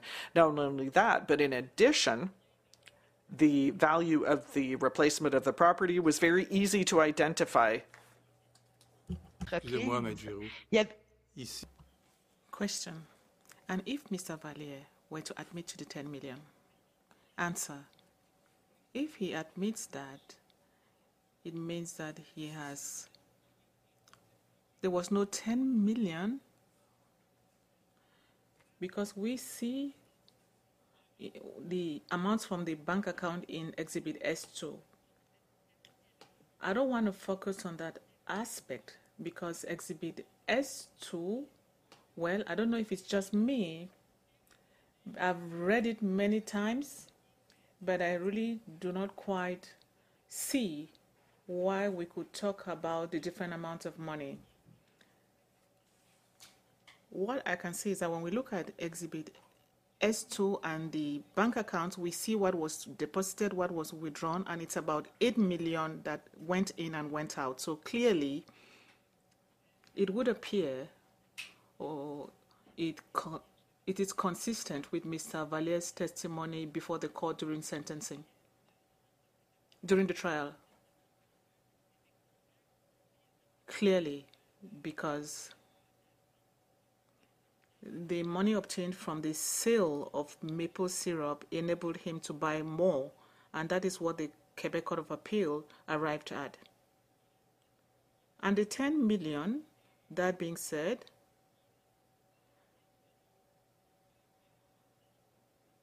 well, don't forget that it's not 10 million that was pocketed by Mr. Valliere. Given that there was Mr. Valérie Caron, who preceded him, who stole the property and reaped some profit, the property then went into Mr. Valliere's hands and ended up in the hands of other buyers, including Mr. Saint-Pierre, who was one of Mr. Valliere's and Mr. Caron's co-accused at the beginning. So we are not dealing with a case like for Mr. Charrière, where there was just one person dealing with this criminal activity. Here we have an entire chain of participants. So where there are multiple offenders, when we want to establish the amount of the fine in lieu, there must be a fair apportionment between the different actors in the chain. Question. So the purpose for an apportionment between the accomplices is to avoid going beyond the value of the property stolen. Do we agree on that? Yes, indeed. In this case, would you agree with me, and that is my understanding of the case, that just because the accomplices received sentences that you feel were unequal to the one Mr. Valliere received, we are not going beyond the amount of the property stolen? There's no double recovery problem here. Answer. There is somewhere, in some way. Let me give you Mr. Bourassa's example. or examples of other people who received money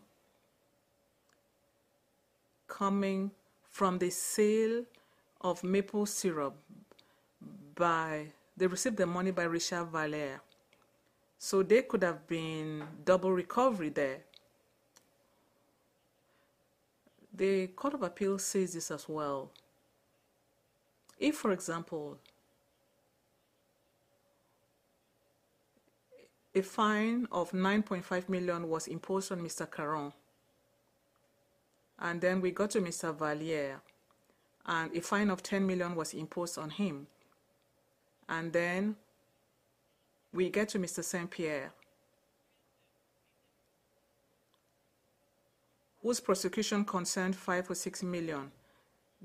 Then we have gone beyond the very value, but that's not the figures we have on the file. For those other offenders, the amount was $204,000 or so. Mr. Saint-Pierre received 1.2, I believe. Give me a moment. Let me check my notebook.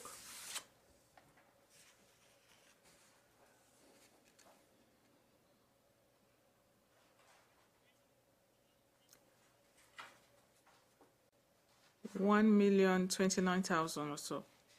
But that was not the amount that was requested by the Crown at the beginning. It was a fine in lieu that was imposed on him ultimately.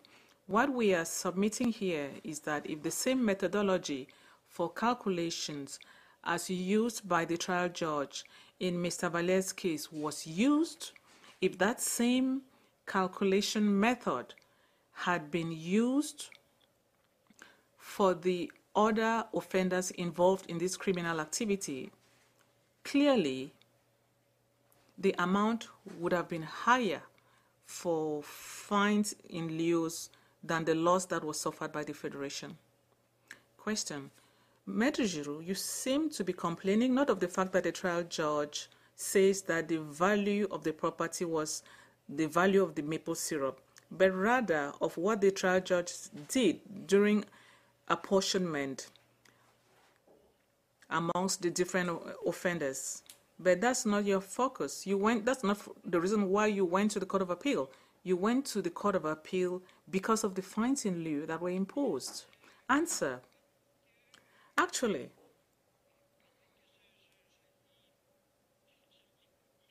maybe I didn't express myself well. I'm sorry if that's the case. We believe that not only was there an error made from the onset relating to the calculation method used and the apportionment of the value of the property between the multiple offenders, but also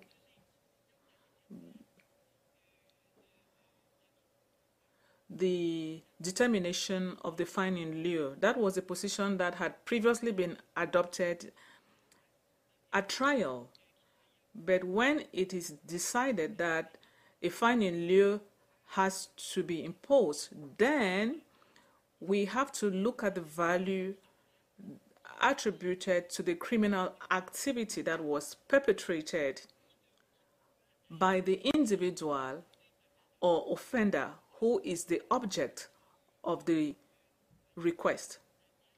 So that is why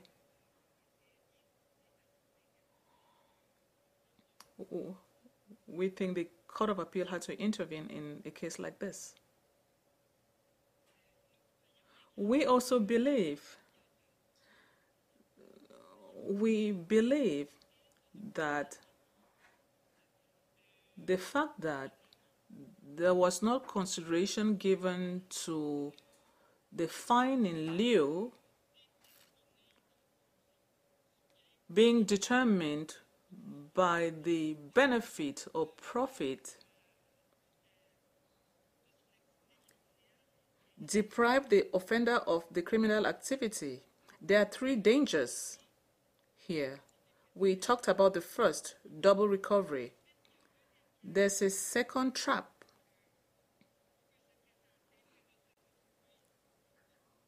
and this is something we talked about before, we could find ourselves with a value that is higher than the loss incurred by the victim. And the third is something I raised as well. In another way, it could cause injustice to the different actors involved in a continuous activity like this one.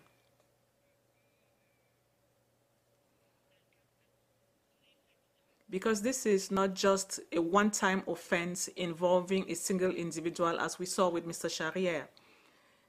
This is a continuous and ongoing offense involving multiple people. So far, we have 16 people who have been accused so far in this case.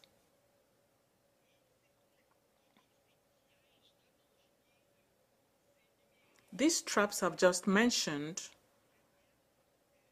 are the reason for which we believe that the Court of Appeal gave priority to the Dyckman ruling to come up with a scale that is fair, which furthermore relies on evidence.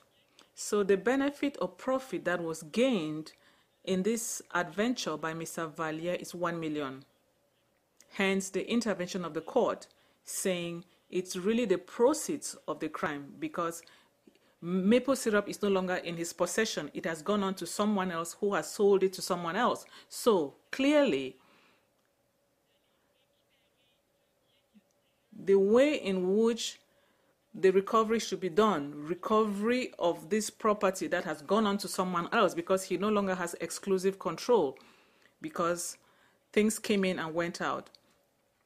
When we really want to give priority to one of the objectives of Section 12(1) of the Criminal Code, is that we want to deprive the offender of the proceeds of the crime. So we respectfully submit that the gain the offender had to be deprived of was $1.2 million. Question. I'm sorry, Justice Caceria. If there were higher expenses, if the truckers had been paid a higher amount, for example, that should have also been taken into account by the Crown to assess the real loss of Mr. Valliere. So we are legitimizing crime. Answer. If you would allow me, and this is our understanding, the purpose, or rather when Mr. Valliere testifies, he says that the $10 million and the $1 million profit takes into account what he transported or passed on to others. And there's something that the Court of Appeal also refers to, as well as the trial court. His gain, his profit was $1 million. That could also have been subtracted because it did not include transportation expenses and so on. So losses or other related expenses were not subtracted. What was taken into account here was just the purchase and the sale of maple syrup, and he said from that he gained $1 million without necessarily taking into account the expenses related to that activity. The appeal court says it very well. Inputs and outputs. This is clear in paragraph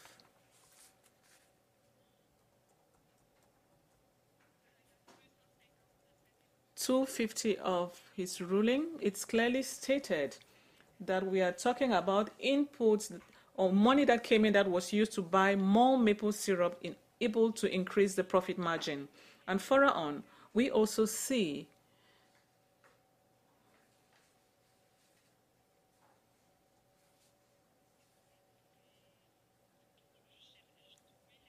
I'm trying to find the exact expression because he mentioned the omission of transport expenses.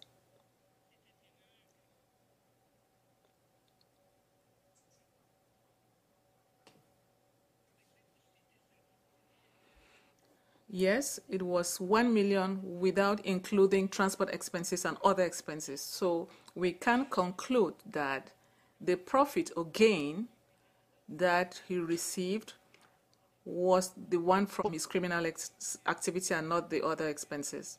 That is why we believe that in Mr. Valliere's case, what should be considered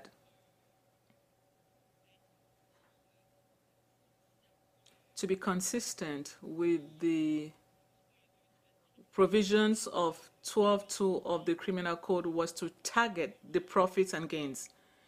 Ms. Giroux, your colleague from the Ontario Attorney General's office says that Dyckman was not well understood by the Quebec Court of Appeal. Insisting on benefit, as you say, profit, doesn't arise from our reading of Dyckman,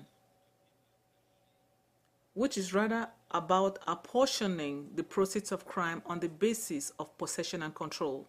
What do you say about the position of your colleagues from Ontario? Answer. In Dyckman, indeed, proportionalities were established in terms of percentages.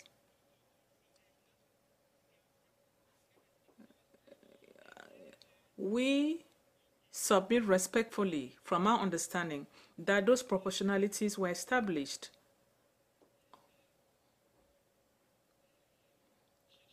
on the basis of, I'm looking for the right word, I'm sorry, on the basis of the role that was played by each of the individuals, considering that one of them was considered the mastermind, that person should have been imposed 50% of the fine in lieu, or rather 50% of the value of the property. Still, in Dyckman, it is stated, and this is still our understanding of Dyckman, it is not only an apportionment that was done in relation to the control they had over the property, but it would appear that they all had control at one point or another over the property. So the apportionment depended on the role they played in the activity. So we consider that the Court of Appeal correctly interpreted the Dyckman ruling at that point.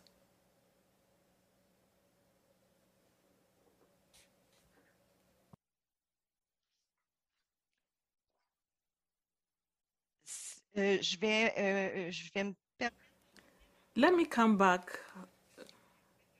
me backtrack a bit because there's something I would like to discuss with you. The limited discretionary power, and that is what Justice Deschamps teaches us in the Levine case. I understand that in the Levine case, the factor that had to be the determining factor was the payment capacity of the offender. That had to be taken into account during review of the first two aspects. We need to find out, first of all, if a fine in lieu has to be imposed, and secondly,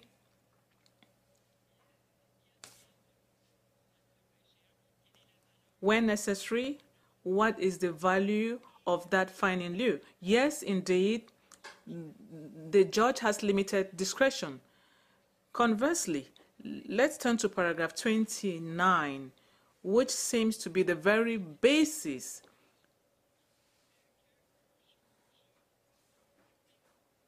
relating to the discretionary power of a judge, which is not exclusively limited to the value of the property, or that apportionment is not possible. In the case of paragraph 29, it says, we are of the opinion that the judge has limited discretionary power when a fine is required in place of the replacement value. I also gave an example of limits to that power, and I mentioned a case where this would be exercised. The factual circumstances that may give rise to an exercise of the discretion may vary, and it would be unrealistic to claim to foresee all of them. Therefore, I will deal only with the factor that occupies this debate, that is the ability to pay. And therefore, it seemed to us important to mention this paragraph to you, given that we consider that this is the very gravamen of our claim, that is that this was the factor linked to the ability to pay, but now there is still some openness to certain factors. For example, if we're talking about a continuous and ongoing offense that involves a number of individuals to certain degrees of involvement, and the possibility of double recovery. And there are other considerations as well, and therefore clearly a trial judge must be aware of all of these elements in order to properly establish what the replacement value is in order to impose a fine in lieu of. And with regard to the second question, I'm not going to insist on that aspect a great deal. In the factum, we spoke about this briefly, and as I said at the beginning of my arguments, we consider that the trial judge, the judges at the Court of the Appeal had all of the factual evidence before them in order to appropriately determine the amount of the fine in lieu of forfeiture, and that there was no error committed in that regard, and that the court was apt to rule on that. Ms. Giroux, wouldn't it have been more appropriate? I know that you weren't there, but presuming that the Court of Appeal's decision did not deal with the timeliness of calculating a fine, now, and the Court of Appeal in its decision, now we're talking about a new way of calculating these things. That's my perception of it. Without asking the lawyers, without asking counsel, with regard to integrity and transparency and credibility, don't you think that the Court of Appeal should have reopened the file and asked the counsel their opinion on this, for the purposes of transparency and integrity? I will answer you very candidly and honestly, Chief Justice. I did not read the transcripts of the arguments that were presented before the Court of Appeal, and I can only presume that clearly that aspect was addressed in one way or another, because, as I stated earlier, insofar that it must be proven that there must be evidence in order to determine whether a fine should be imposed, as opposed to the replacement value, it is the exact same evidence that is going to be heard. So I am presuming that the arguments were made in both cases. But once again, I humbly submit that for us, this is one single issue, even though there are two components. Thank you. Thank you very much. Ms. Ayroux, please. Mr. Ayroux, rather.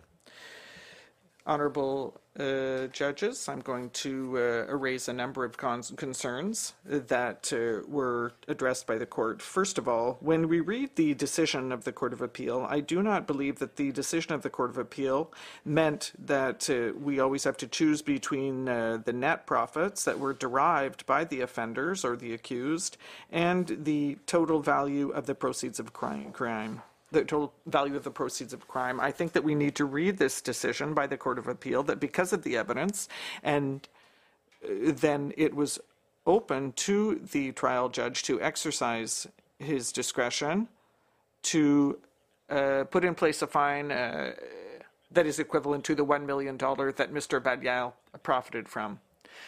Obviously, there are different decisions from the Ontario Court of Appeal and across the country, so it's very difficult to find a coherent line among those decisions. And I would argue humbly that none of those are trying to put in place a coherent and workable framework on the guidelines that must be used by trial judges when it comes time to establishing replacement value. Because all of these decisions deal with a specific problem or case that has been raised and where the court was trying to address that problem only. To come back to the Dyckman decision, in the Dyckman decision, we're talking about double recovery. And let's come back to the basic idea.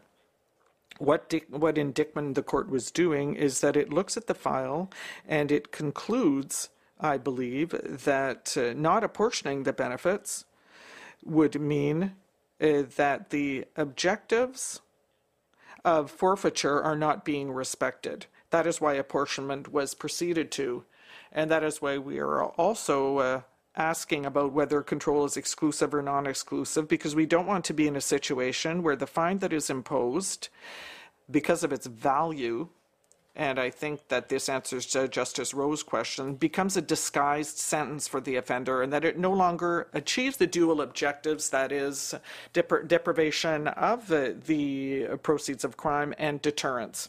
I'm going to take two examples that come to mind along the continuum of the commission of the crime. For example, someone who steals $1 million worth of maple syrup, that person steals that syrup and then transfers it, or rather task someone else with transporting the maple syrup to a particular destination, and that takes a week.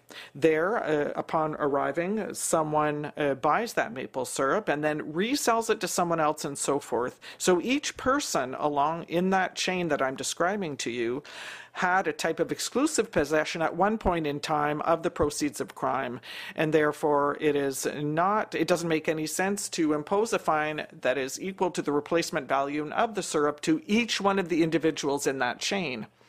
Therefore, but if the situation, if we have a situation where a group of individuals participates together in a criminal undertaking, then we do require apportionment. And there I'm looking back to my fellow counsel from the Attorney General of Ontario, because it was asked how apportionment should be done.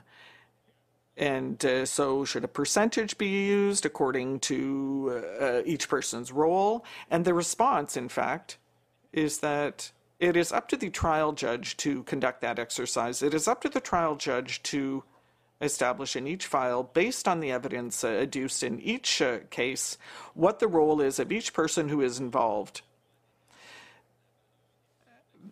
When it comes to determining the replacement value. So that the trial judge can do that, then we need a calculation grid that is appropriate for the facts in the case.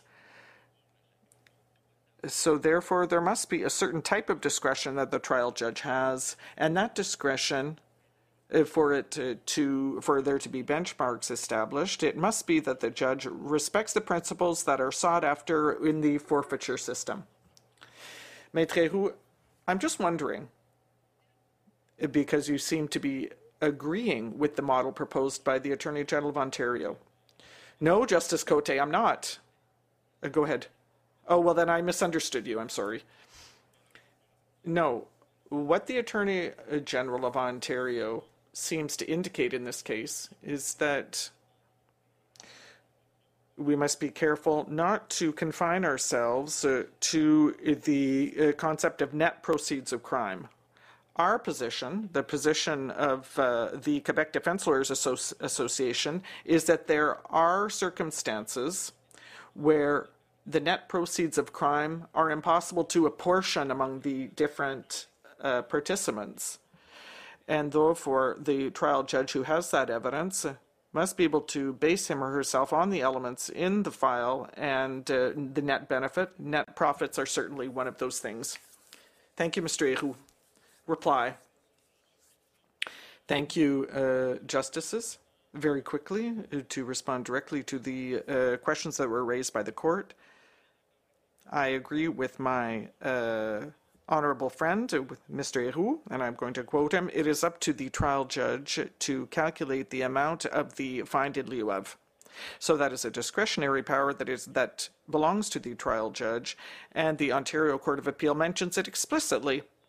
The reasoning, the decision made by the trial judge was reasonable, and therefore it should not have intervened. Yes, but what is the responsibility of the Crown in this case?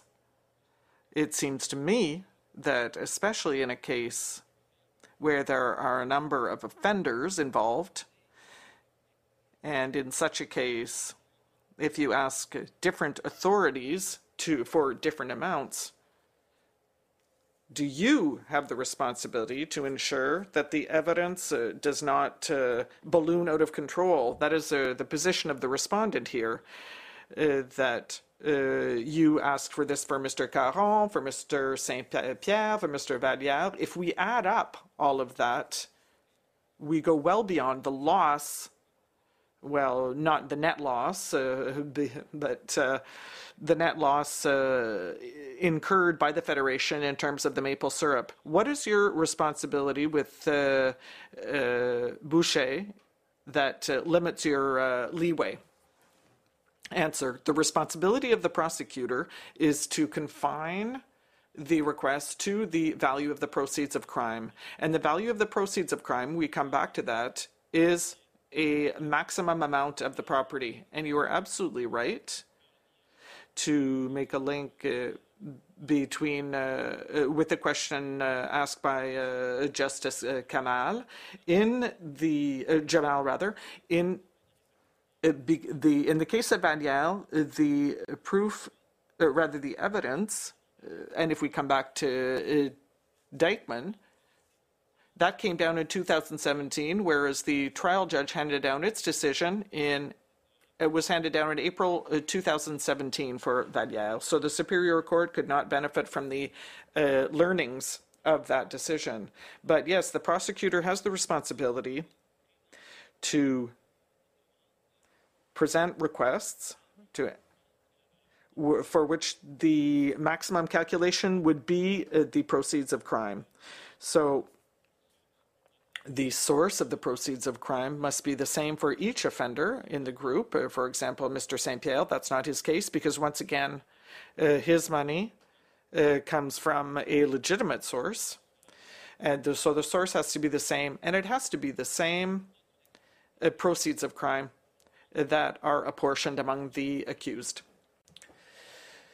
I have a question that comes back to one of the questions I asked you at the beginning this morning, when we were talking about the admission of Mr. Valliere to the tune of $10 million. Is that money that was admitted to as being, is that the total value of the property, or does it only concern the value of the proceeds that were controlled by Mr. Valliere? The value of the property that was controlled and possessed by Mr. Valliere was between $17 and $21 million, the value of the maple syrup. The conversion of the proceeds of crime was $10 million. He sold. Yes, I understand that. He sold something that was worth $17 million for $10 million. Yes, but he had to share things among his co-conspirators, so we need a total value. And then we have to understand out of that total amount how much was possessed or controlled by any one of the individuals at a given time. So all I want to know with regard to the facts, are you confirming that the $10 million was the total value of the property? The $10 million was the total value of the property possessed and controlled by Mr. Valliere in his own admission, in his own facts, because in the facts that were used by Mr. Avec Caron, and this was supported by the Court of Appeal in its decision, the proceeds of crime of Mr. Caron were not the same as the proceeds of crime from Mr. Caron, and that was not the same as Mr. Saint-Pierre either. So, and all of this is a question of evidence. Mr. Valliere controlled and possessed $10 million. And Justice Rowe, you also put a question regarding Yves Lapierre, for example, the truck driver, who had a very minimal role in this operation. And so Mr. Lapierre was a boiler, and so he had to be paid for his activities. But to reply to your hypothetical question about the truck driver who is transporting $10 million worth of syrup, he solely be fined $10 million? No, because it's a question of possession and control. Possession, the knowledge, the control, the consent, and that response was made by the Ontario Court of Appeal in Siddiqui in 2015. And for the reference, which is at which is in our condensed book, and I'm going to cite it. I'm going to quote it. Mr. Siddiqui had possession and control of loan proceeds in excess of the amount which he was fined.